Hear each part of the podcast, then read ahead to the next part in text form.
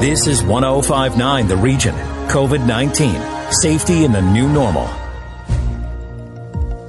Yes, indeed. And part of that is dealing with the people in the know. One of those is Stephen Lecce, King Vaughan MPP, the Minister of Education, and a big part of yesterday's announcement at the Cortellucci Vaughan Hospital. And he joins us this morning on the show. Stephen, how are you? I'm doing well, thank you. It was good news yesterday, I think, uh, for our community, most especially for the entire province.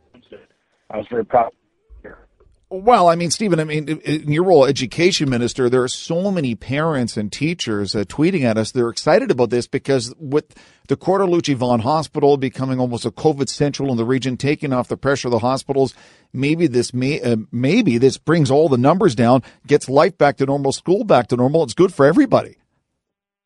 Yeah, I mean, look, I'm the member of provincial parliament for the people of King Vaughan. That is my first responsibility to the hardworking uh, families within the community that have given me a mandate. The hospitals within that community, I've advocated for it for a very long time. I've worked hard to deliver it for the people of this community finally after you know many years of waiting. And so I think this is a good outcome. It's going to improve healthcare capacity. We're increasing hospital beds through a $125 million investment over 500 beds across the GTA, of which 185 are going to be right here in the city of Vaughan. And yeah, I mean, look, it's going to help us overall help counter and defeat COVID 19. And that's a good thing for schools when it comes to getting kids back. It's good for our long term care and just broadly as a society because I know there's a lot of fatigue out there and we just want to get this recovery on track. And we're all looking for good news. You know, Stephen, I mean, I think about uh, Altaf Stationwala and his team at Mackenzie Health have done and Vaughan have done and all the different levels of politicians. It was the ultimate team effort because you drive by this hospital and then you hear about the possibilities and capabilities of it, and it's so state of the art. You realize this is a game changer, not just for York Region, but for the province. It is. It's literally the first newly built hospital in three decades in Ontario. You know, just to put into context, this is the first net new hospital we've seen in a generation, and it's going to add net new capacity that'll be critical until you know we're in a position to widely administer the vaccines, which is the goal over the coming months. I mean, part of the hospital is a focus on the, stroke center will be located there, a mental health unit, uh, the birthing unit. I mean, these are critical game changers for families and for seniors. And I just think we're the largest municipality in, in the province without a hospital, standalone hospital. We deserve one. Our city has grown exponentially, and I'm just proud that the government, this government, uh, recognizes uh, that this community deserved it. And so we've we've provided the operating funding for it. Um, and I really do look forward to it opening on the 7th of February to help us get through the worst of this pandemic. And I've got to give a shout out to the people of Vaughan. You know, this is a wonderful demonstration of what our city and what our community represents. I mean, we were the first city to produce made in Ontario PPE for the province of Ontario. We're now the community stepping up, dedicating this hospital to deal with the surging uh, challenges within our hospitals. Um, it really is a good story, and I think it reflects the best of our community. And I'm proud of our citizens for rallying behind this hospital, and I'm just grateful to the frontline doctors, nurses, PSWs, everyone within Mackenzie Health at both hospitals that are going to continue to save lives. Speaking with Stephen Lecce, the King Vaughan MPP, the Education Minister of Ontario, and Stephen, I my sister's an ICU nurse in Nova Scotia, and we, we get a lot of feedback from nurses throughout the region, and I mean, there's not enough words in the English language, not enough adjectives to tell you how much they mean to us. And I mean, I, I don't know how they do it every day, but at least with this Cortellucci Vaughan Hospital opening, it'll take some of the pressure off and maybe, just maybe, make their job a little more reasonable every day. Yeah, and I think I think you're right. I mean, right now we, we still have um, such uh, capacity challenges in so many of our hospitals. So this is going to be a relief valve for the entire region. Yes, providing exceptional care within our community, but really providing support to a lot of hospitals that are uh, have high numbers of patients, both in COVID and, and other um, and other challenges they're facing. The other thing is in the context of um, you know of just realizing, you know, as you said, some good news. Uh, you know, in York Region, we are well on our way to ensure every single long-term care home and every frontline worker within the long-term care has been immunized. I mean, that is something that we'll be able to um, progress will be able to report on in very short order. Like we are literally on the precipice of every long-term care and every frontline worker within it getting the vaccine. That's a great story, and I think given you know as we know great challenges within long-term care, long-term care, that's going to help us strengthen um, you know uh, the safety around the, our seniors, but more importantly allow us to uh, be part of that broader recovery that I think we all want to see. There's a lot of good happening. The vaccine, notwithstanding some of the the, roll, the slowdown of of receiving it from the uh, from the companies. The fact is, we have a plan to get millions of Ontarians vaccine over the coming months, and I really do believe that we hired General Hillier, the former Chief of Defense Staff, lead on logistics, to get it into as many arms as possible. Between that, the hospital opening in a few weeks, uh, and the collective efforts of Ontarians, especially here in our community of York, I really do believe we're going to get through this. Now, Stephen, when people found out that you were coming on, we were inundated with messages from parents and teachers. Please, they're saying, please, will kids be allowed back in school February 10th? Can you give them any insight about what's going to happen in the next couple of weeks?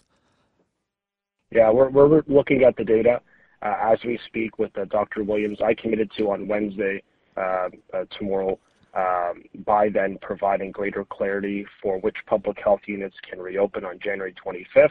Uh, and as you noted in York Region, like in Toronto and Peel, uh, uh, those ones are, scheduled for the 10th of February. The government's commitment is to get kids back. I think you know, I've made this very clear. I'm fully on the side of parents that want them to return.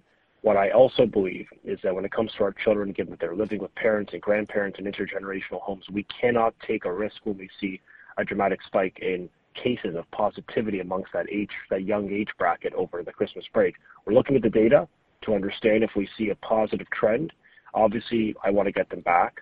In the meantime, we've maintained high standards of online learning. We've increased mental health supports, technology supports. Um, we're just trying to make it as seamless and positive as possible for the kids to keep them engaged in the curriculum and keep them positive during this difficult time. But I know every parent, the bottom line is they want to see their child back. They know how important it is to their development. We absolutely agree. The Premier understands this as a parent. We all get how important it is for uh, for their own mental health, let alone for the, the context of learning. So we're committed to doing that. And in the meantime, we have built out a plan to expand province-wide testing, asymptomatic testing. It's voluntary, but uh, will, will be available in all school boards and all public health units, expanding investments for air ventilation, for PPE, for staffing, you know, building on the 3,000 more teachers, the 1,300 more custodians we've hired. So we are continuing to build up that plan as we have sort of every step of the way as we've dealt with the pandemic. And I know parents want to have that clarity, and we hope to give it them in very short order. We just want to make sure we're making scientific decisions based on the advice of the Chief Medical Officer of Health. That's the individual I've listened to, and the Premier and the government have listened to throughout this process. Um, and I think we need to make sure we're making decisions that do not in any way compound the problem of COVID transmission, be it for young people or really uh, within our community, because that's the problem. Schools continue as they have throughout the fall. According to Sick Kids, they have been safe places and a great success in getting them kids back to school.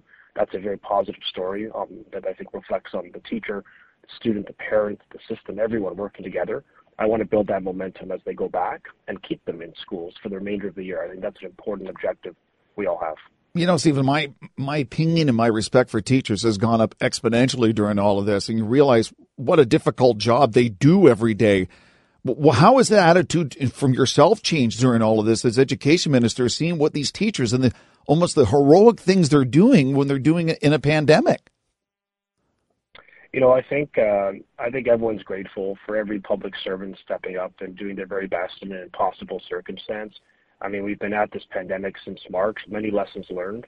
Um, you know, one of which was improving and strengthening the online learning experience because we knew either for those parents that chose online learning in September or throughout the year, or now, as we know, those that chose, if you chose it or not, you're now having to deal with it.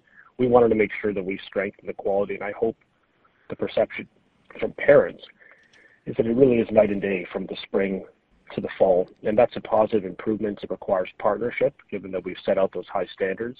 And I'm grateful to all the frontline staff, our educators, our custodians, our administration, I mean, principals, VPs, everyone, EAs, they're all working hard. And um, at the end of the day, you know, we are in this together. We've got to be supportive and collaborative and really just do the very best for our children. That, that's who we're here to serve.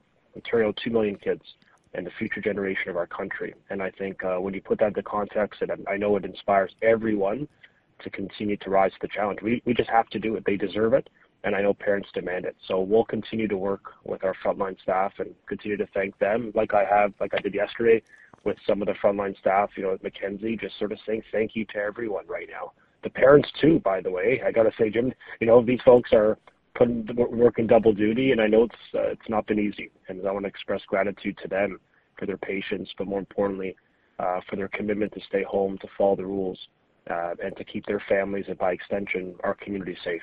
Well said, King Vaughan MPP, Education Minister Stephen Lecce, a big part of what's happening with the Coeur Vaughan Hospital. Thank you for the time, and hopefully we get back to normal sooner rather than later, Stephen. Thanks, Jim. Have a good day, and uh, stay home, everyone. Please stay safe. Listen live anytime at 1059theregion.com.